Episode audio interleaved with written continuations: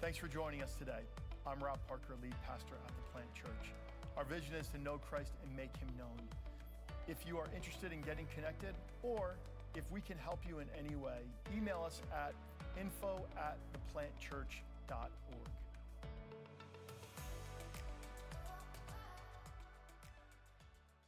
We are live streaming, so let's all say hi to the internet world. Everyone give the internet world a hand.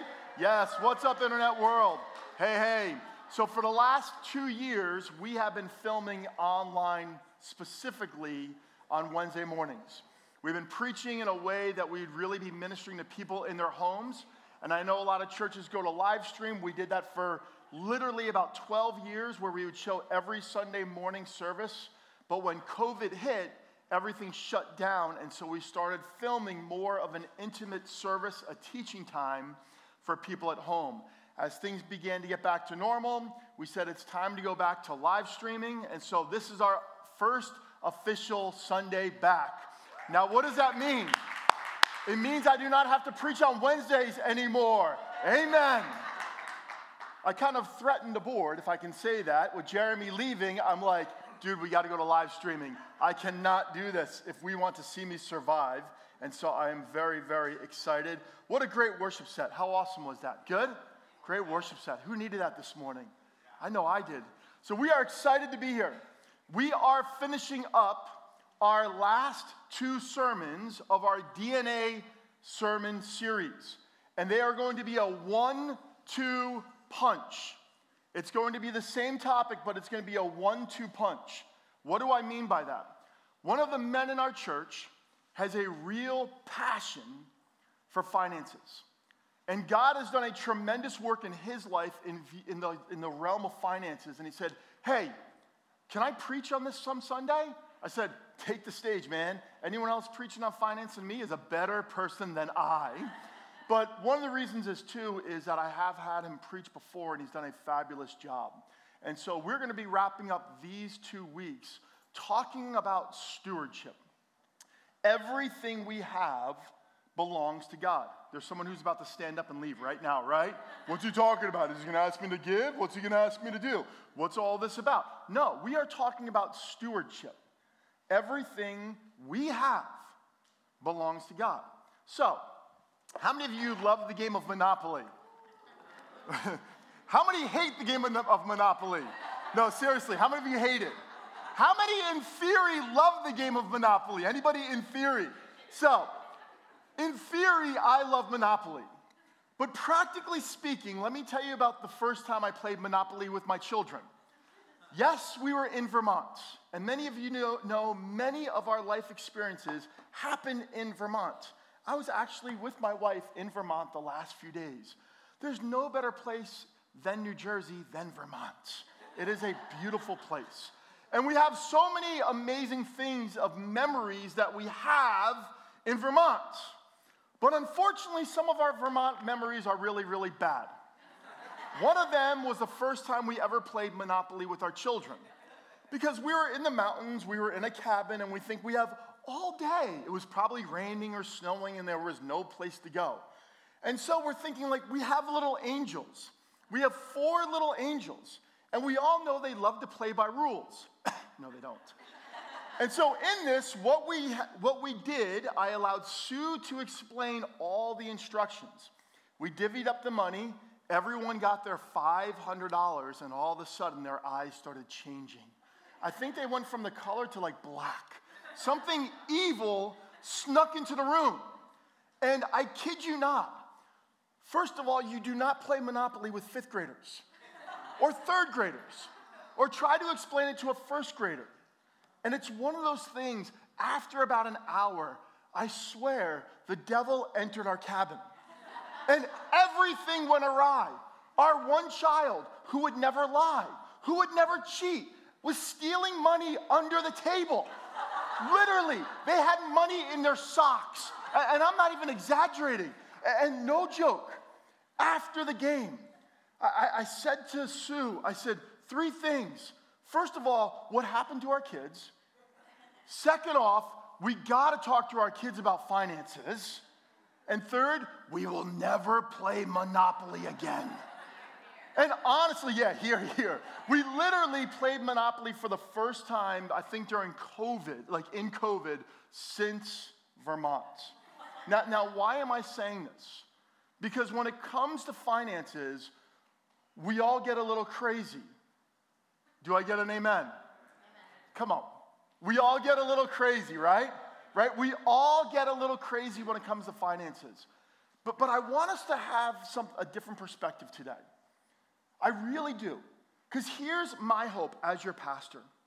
One, I want you to learn to trust God and understand God's faithfulness, even in view of finances. Two, I want you to be free to do everything God wants you to do.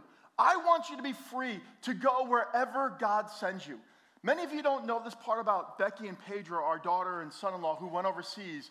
They were not allowed to go overseas until they paid off $65,000 worth of debt. They paid off $65,000 worth of debt in 10 months because they wanted to be free to do and go wherever God called them. Wow, that's powerful. $65,000 in 10 months. I want you to be secure financially. I want you to as your pastor. I want you to be able to understand financial security in a new way. And I want you to learn to be content. Because there's nothing worse than financial pressures, right? There are three things that couples fight about, right? Sex, money, and in laws. Do I get an amen? it's true. Why? I do pastoral counseling all the time.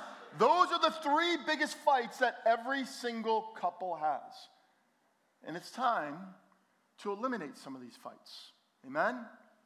Amen? Let's pray. Jesus, I ask you for a fun Sunday. I ask you for this morning to be a morning that we get to re look at Scripture and what provisions are in a way that they are not the taboo to talk about. God, I want our church to trust even the leadership of this church with how we speak about finances. And I ask you today, as we film online, that you would keep doing what you've already been doing. For our whole online community that gathers on a regular basis, I pray you would bless them. In Jesus' name, amen. Little interesting fact do you know how many people join us online every single Sunday? Over 200 people. How cool is that? We've had people all over the world follow us. We have people from Japan, we have people in Canada, we've had people all over the place. So, so for all of you online, as I'm looking at you, thank you for joining us. So let's, let's, let's talk about this topic. Let's talk about stewardship. And I think we need to really begin with a biblical perspective. First, let's talk about Jesus and his understanding about finances. Let's talk about that. When you look at finances and you look at Jesus, I want you to understand two things about Jesus. 11 out of the 39 parables all referenced finances. Do you know that? 11 out of the 39 parables all were in a picture of a financial illustration. Do you know the one sin that Jesus spoke out against more than any other sin in the Gospels? Is the trap of wealth. Do you know that? He talked about the dangers and the sin of wealth. Never did Jesus say that finances were bad. He talked about how wealth disrupts the heart. I mean, think about when Jesus prayed, when he taught his disciples to pray. Listen to what he said. The second line Give us today the food we need. Give us. Give us the provisions that we need. He says, when you go to God, you ask for provisions. Now that's Jesus. Now take the whole Bible and say, well, does the Bible really talk about finances? Do you know how many passages in the Bible are in reference to finances? I opened up Proverbs 21 today just to do my own Bible reading, and it seemed like every third verse was about finances. There are 2,350 verses that reference finances. Would you like me to give you that number again? 2,350 verses that reference finances. How to be stewards of finances, the traps of finances, and how God wants to provide for our financial well being. That's pretty amazing, isn't it? Because God knows that finances and provisions are a huge part of our life. We need shelter. Do I get an amen? We need food. Do I get an amen? Right? We need daily provisions. Do I get an amen? Right? Think about this. And yet, the church, and here's where I apologize I apologize as your pastor for any time any church has tried to manipulate you with finances. Forgive us. Forgive us that sin. Forgive churches for how they have used finances for their own gain. Do you know how hard it was for me to talk on finances when I first started being a senior pastor? It was impossible because I was so sick of people being manipulated by money. Matter of fact, I did such a poor job preaching on stewardship because I was so afraid that people would feel manipulated. Do you know the first three years of the plant, all the funds that raised, that moved this church moving forward were monies that were raised outside the congregation? And God told me this. God said, Man, you have done such a great job financially helping this church get off the ground, but you've done a poor job teaching your people how to be stewards of what I've given them. And I got on my knees and I repented. Because stewardship is a part of who we are. It's a part of who we are. It's a conversation that I have all the time with my young adults. It's a conversation I've had with my kids as they see me paying bills, as they talk to me about giving, as they see us going on vacation, as they see us trying to wrestle through all these different financial decisions. And I feel right now, being a parent of four young adults, that I'm having more financial conversations now than ever. And so, how am I a steward, a biblical steward of the things that God has given me? And then how am I a biblical leader in stewarding you and how you are good stewards of what God has given to you? Because God is up to something, and He wants us to be able to trust Him with all things. Amen? I mean, think about the Bible. We see people in all these different situations. You see Joseph, who God promised him the world. Do you get it? God gave him dreams that he was going to be a leader of leaders. He was going to lead his siblings, and yet he was thrown in prison. And imagine thinking that God manipulated him, right? And yet God's timing was t- perfect in Joseph's life because he was positioning him to be able to handle the things that God had planned in the future for him. Think about David. David came from a middle class family. He was told you were going to be the king, the second king, who should have never been in the lineage. But yet, most of his young life, he was running from his enemy, the king. He was living off the ground. He never had a house. He never had financial stability. And imagine all the questioning that he had. He actually lived in a cave for a while. But yet, he learned every single day the Lord is my shepherd. I shall not be in want. Think about Ruth. Here you have a young woman. Her husband passes away. She's living with her mother in law. She goes to a foreign country. She's not allowed to work. She's not. She's not allowed to work. And yet she is told that all she's allowed to do is follow the farmers and any scraps she can pick up. And then all of a sudden, God provided the right person at the right time who cared for her needs. And her son was part of the lineage of Jesus. Pretty cool, huh? Think about the widow. I love this the narrative of Jesus and the widow. And he's watching from a distance, him and his disciples, and he sees this widow who is given a weekly allowance of two coins, two little coins, two leppas. That's all they are. And that's what she's supposed to live on. It's kind of like a, like a government a government plan. And she drops what God has, what she's been given from the government into the offering plate for the work of the kingdom of God. And he says, She's get, she gets it. She gets it. She gets it above all these other people. The wealthy who are giving their, their tithes and their offering. This one little old lady gets it. She gets it. And you see this whole idea that yes, there is provision narratives all throughout Scripture.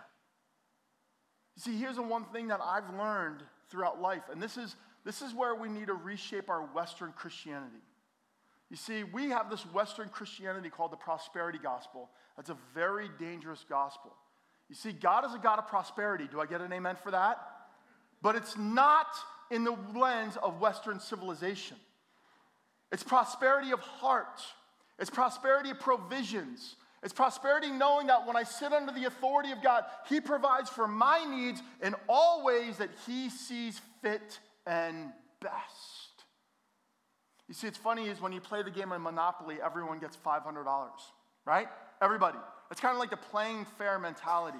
Everyone gets to start out on the starting place with the same amount of money. And we have this idea that that's how God's supposed to work in our lives, right? I'm supposed to have the same as Joel. Joel's supposed to have the same as Mike. Mike is supposed to have the same as Chris. Chris is supposed to have the same as Steve. And that all of a sudden, the moment we, we come to Jesus, everything's supposed to be fair to everybody else. Is that how life works? Come on, give me a loud what? No. Not even an amen. No. I mean, look at Scripture. Look what Scripture says. Because this is where we have to, because we get so angry at others. We get so angry at God when we really get this part skewed. And we miss out on allowing God to be our Jehovah Jireh. I mean, think about that in the very beginning of the Old Testament. God calls himself, I am your provider. Look what it says. It says in Proverbs 22 7, just as the rich rule the poor, so the borrower is servant to the lender. Yes. Not everybody is in the same place financially. Not everybody has this, this rule of playing fair. And I believe one of the sins that we have to confess is God, forgive me for getting angry at you for not being, feeling like I'm in the same position as others. I mean, think about my daughter and son in law $65,000 of debt. Do you think that was a fair way to start marriage? Do I get an amen? That is not fair. Especially when you're saying, God, I'm willing to go overseas and change the world. But yet, they looked at that moment as an opportunity for God to reveal himself that he is provider. 10 months. Look what it says. If you are faithful in little things, you will be faithful in large ones. But if you are dishonest in little things, you won't be honest with greater responsibilities. Here's what we have to realize what God has given us, God is entrusting us. And when we start comparing ourselves to others, this is what we do. We step out of bounds and we get ourselves in trouble. When we start looking around and comparing ourselves with others financially, what we see in Scripture is that we get ourselves in trouble. Let me give you three things. Three things that are consequences then we get caught up in this playing fair that everyone's supposed to be in the same place. Three things. Children grow up with a distorted value system, an entitlement mentality. They look at other kids and say, I need that. I want that. I have to have that. Why don't we do that? Daddy, mommy, why can't you provide like everybody else? And then this is what we do. We then commit a second sin and we get ourselves in grave financial danger. And what we do is we get ourselves caught up with lenders. And what we do is we actually find ourselves out in the open, vulnerable by consumer debts. Do I get an amen? And so, two out of the three things we do wrong is one, our children grow up with a distorted view. I'll never forget when I was in high school, I grew up in a very well to do family. And I, also ha- and I also had some money put away. I had some money put away. That was my money, wasn't my parents' money. And I went out and bought myself a really nice car. This was before Jesus, before being in ministry. And I bought a car. And I'll never forget my girlfriend at the time, who's not my wife right now, I have a much better woman right now.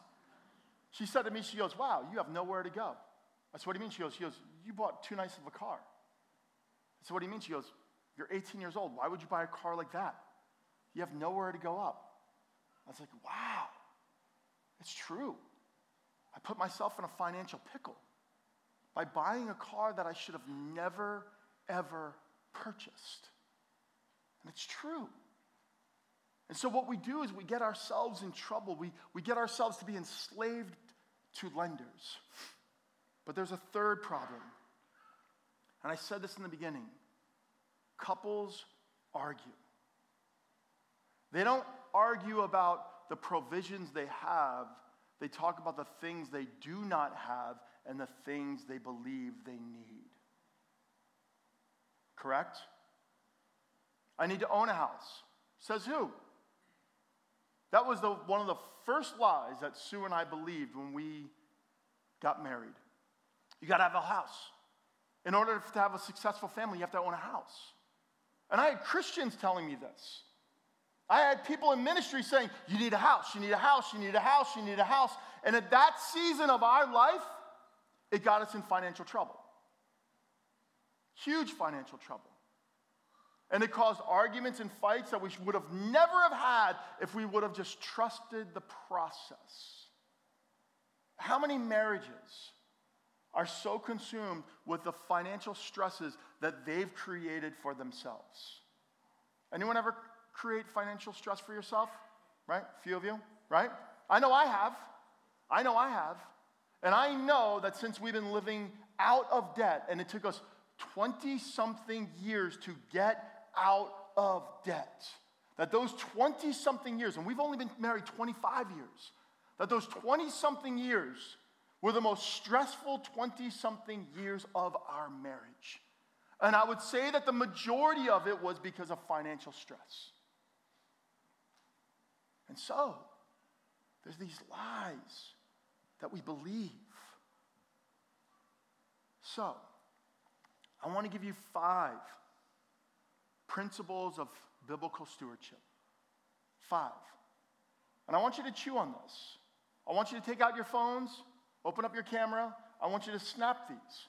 And what I want you to do is, I want you to this week take a long, hard look within your soul, even before you go to your bank account. And I want you to ask yourselves Am I, are we stewards? Stewards with how God has provided for us.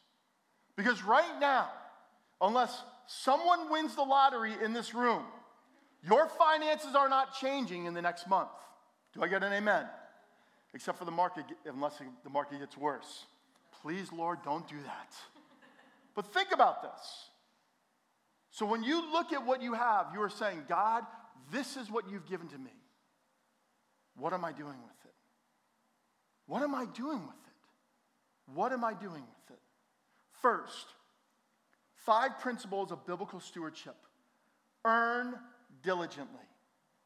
Earn diligently. Look what it says in scripture, Colossians 3:23.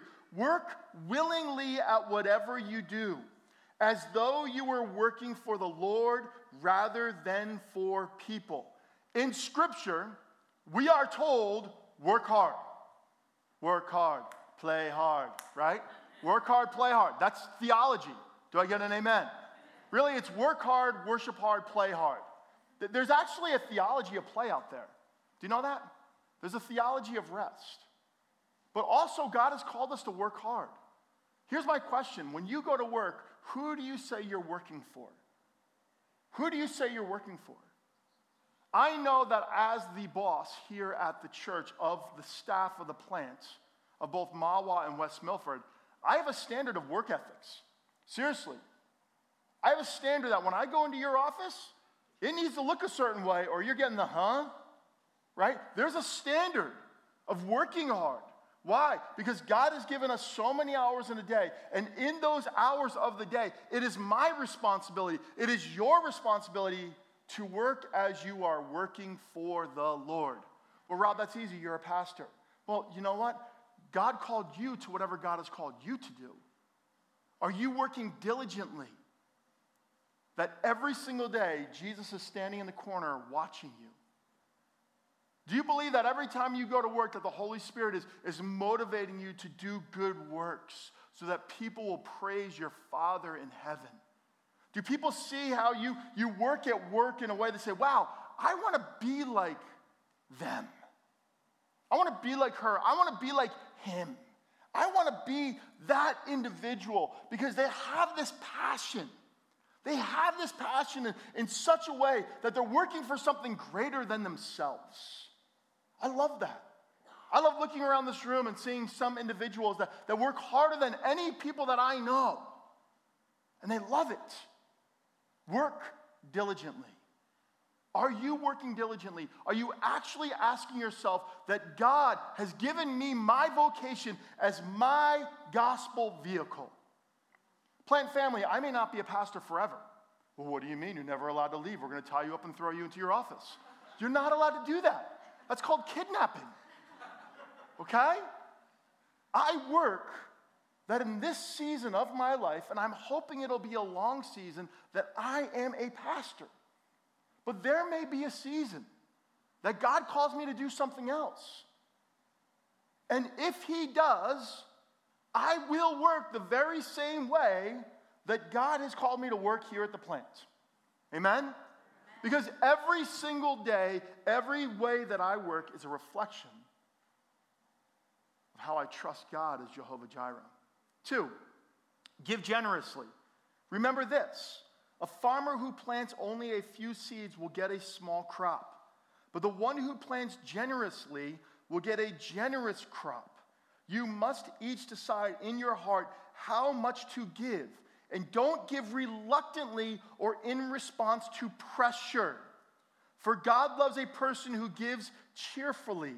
2 Corinthians 9, 6 through 7. You see, we don't like talking about giving. I love talking about giving because I know that every time I give, I am declaring that Jesus is my provider, that God is my provider, that the roof that I have over my head is not given by me, but it's given by Him. I love to give generously because every time I eat a meal, I realize that God put that meal on, the, on my table. I love to give generously because when I see the clothes that I am wearing, that God is the one who has clothed me. And so when I give, it's not reluctantly, but it's actually a joy. You see, in Scripture, in the Old Testament, it talks about a tithe, 10%. But when you get to the New Testament, there's not this tithe rule. And everyone's like, woo, no tithe rule. Matter of fact, he's saying, everything is mine. Wait a second, can we go back to Old Testament? Right? Everything. And so, do you give? Do you give back to God what He has given to you? And yes, when you give to the church, you are saying, God, I am trusting you. I am trusting you that you will always provide. You are my Jehovah Jireh. That just like the widow, that every time I put something in the offering, that I am just declaring that everything I have is yours. I shared this story with you before. I'll never forget about 12 years ago. We were doing the whole giving and tithing thing. My oldest son came into the kitchen, and I said to Brand, I said, This is how much I gave this past year. This is how much more I want to give this year. Keep me accountable. He's like, Huh? I'm like, Seriously, I want to practice having my children look at our finances in a way of being accountable. I want to. And since then, my giving has gone up and up and up and up. You don't need to know how much I give because I don't want to know how much you give. But I know God knows how much I give. And I want him to look at me and say, wow, you really trust me with the finances I've provided for you. Give generously. I love it. I love that this past year, and I'm just giving you an example for something to think about. This is not a patting on the back, please. I want you to learn to do two things.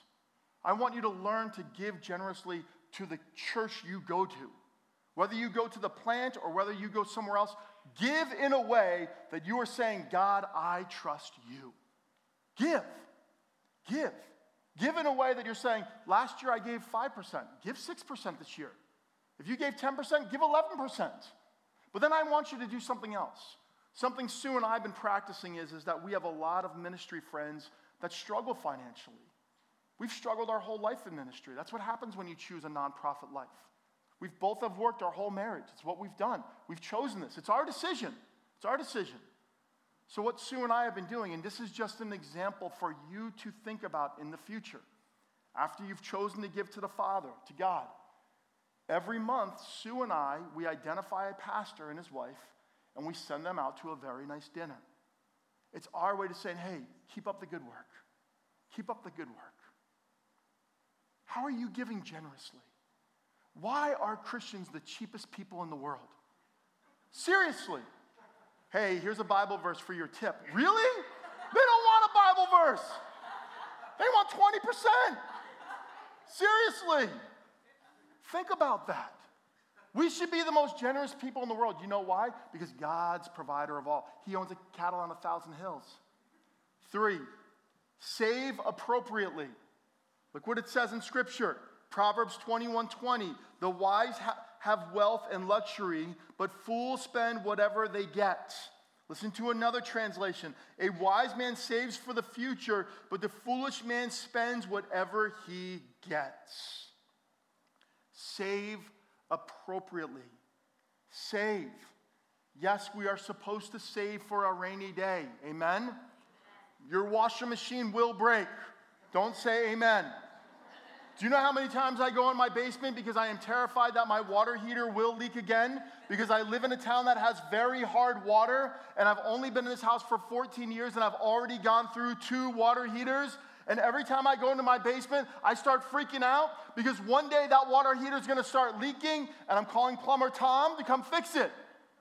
I need to save appropriately because that water heater is going down and it's gonna win. But am I ready? Am I ready? Am I saving appropriately? I was very honest with my children about college, what we have and what we don't have. Parents, you should not be going into debt because of your kid's college. Do I get an amen? amen? Only a couple of you. You're believing a lie. You provide what you can for your children. My son came to me and he said this. He said, Dad, you taught me how to be a man. You made me pay for my college and law school. You've helped me out in every single way possible. Whenever you can, you do. We we saved for college. We did everything that every parent's supposed to do. We did it all. We divided the money up. 2008, recession. Where to go? 2001, stock market got hit. 9 11. We can't do certain things. And he said, I said, what do you mean? He said, the best thing you did is made me pay for law school and college. You taught me, he says, no matter how much money I make, and he kind of chuckled because he's like, I'm going to make a lot more than you. My kids are going to pay for the college, and I will help them in ways that I can. You taught me to be a man. You see, there's a balance. There's a balance. Refinancing your house 12 times for your kids to go to college, to find yourself in a financial hole, is not always the most healthiest thing to do. We're teaching our, we need to be teaching our children stewardship. Spend moderately. Luke 12, 15. Beware, guard against every kind of greed. Life is not measured by how much you own. Beware. How many of you fixate on things? Yes, me too, right? Right? How many of us fixate on things? You guys are liars. This is why Jesus says that this is the greatest sin in the world, right? How many of us fixate on things? New car, new house, vacation, new toy, golfing. Come on, what else? You name it. How many of us fixate on things? Raise your hands. I swear. and then I'm going to get fired. Spend moderately. Spend moderately. Spend moderately. This is something that I've had to learn. Growing up in a wealthy home, finances were not really a conversation. And when I got married, I realized, like, wow, I have a loose wallet.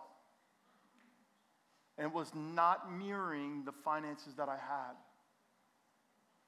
And so I've had to really ask the hard questions. I've had to learn to do this right. Spend moderately. Because after you spent it, it'll come back and bite you. Or it'll come back and reward you. So you're thinking, like, okay, so when's the big ask? Have I asked for anything yet? No, I want you to be stewards. I want you to be stewards. I want you to get this. I want you to get this. But then there's a last one invest wisely. Yes, there is a biblical principle of investment. Invest wisely. It says in Ecclesiastes 11:2, "But divide your investments among many places, for you do not know what risks might lie ahead." We cannot control the market, but we can be wise with the market. Right? We need to diversify, right? We need to spread our money out and be wise.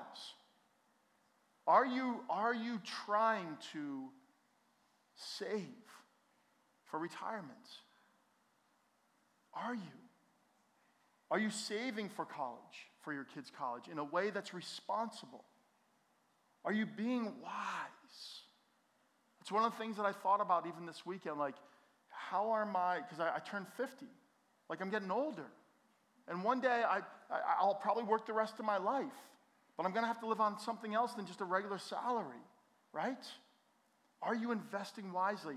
And the reality is, is that we cannot control the things we invest in. That's why we need to be very, very sharp.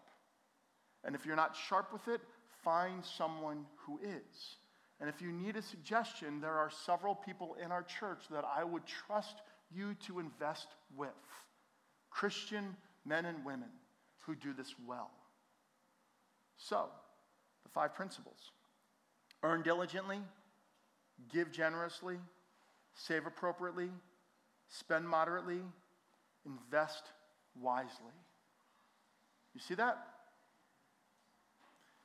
Anyone want to take a, a deep breath? this wasn't scary, was it? Was this scary? But think about this. Think about this. Our attitude about money is established in the heart. Jesus says, wherever your treasure is, there the desires of your heart will also be. Let me say that again. Wherever your treasure is, there the desires of your heart will also be. Matthew 6 21. I was warned of being a pastor in Bergen County. I was warned to be a pastor in Bergen County because you will never live to the standard of those that you minister to. Do you know that? And how is my heart positioned? How is your heart positioned to say, God has called me to this area no matter what I do or who I am? How? And then how do you figure out how to do it properly? How? So, my goal, our goal as a leadership team, is that you would have a kingdom perspective and live in God's provisions and boundaries. That's our goal.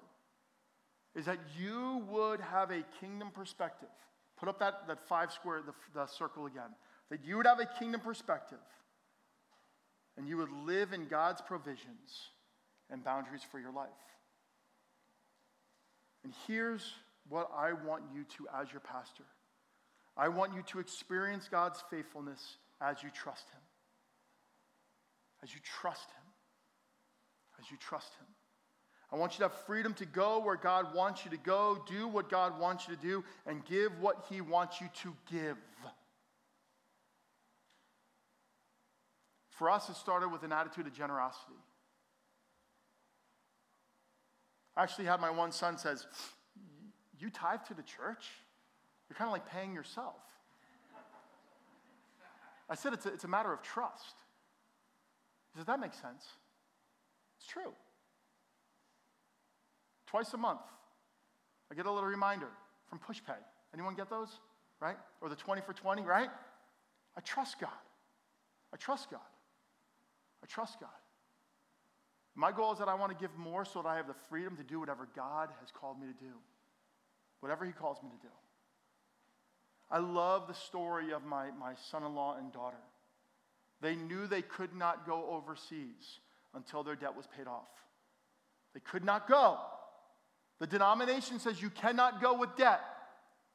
You know what they did? They worked five jobs between the two of them because they knew that God had something better for them. And now, the monies they have in their savings blows me away. But what was his job? He was a medical technician. What did your daughter do? She worked for Starbucks. She was a teacher's aide. She worked nonprofit because they were wise with what God had given them. Three, I want you to create financial security that prepares you for the future. And four, I want you to learn contentment. I want you to learn contentment. I want you to learn contentment that God is in charge of all things. And Him being in charge of all things allows you to be the individuals who God has called you to do.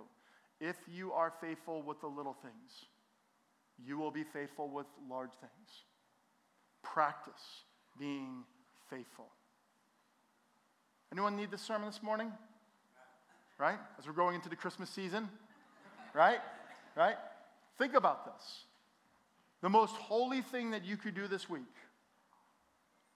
is sit down with your finances and saying, God, where do I really stand with you and how you've provided for me? Amen? Jesus, I give you my heart. I give you my finances. I ask you that you would continue to be my good shepherd our good shepherd. In Jesus' name, amen.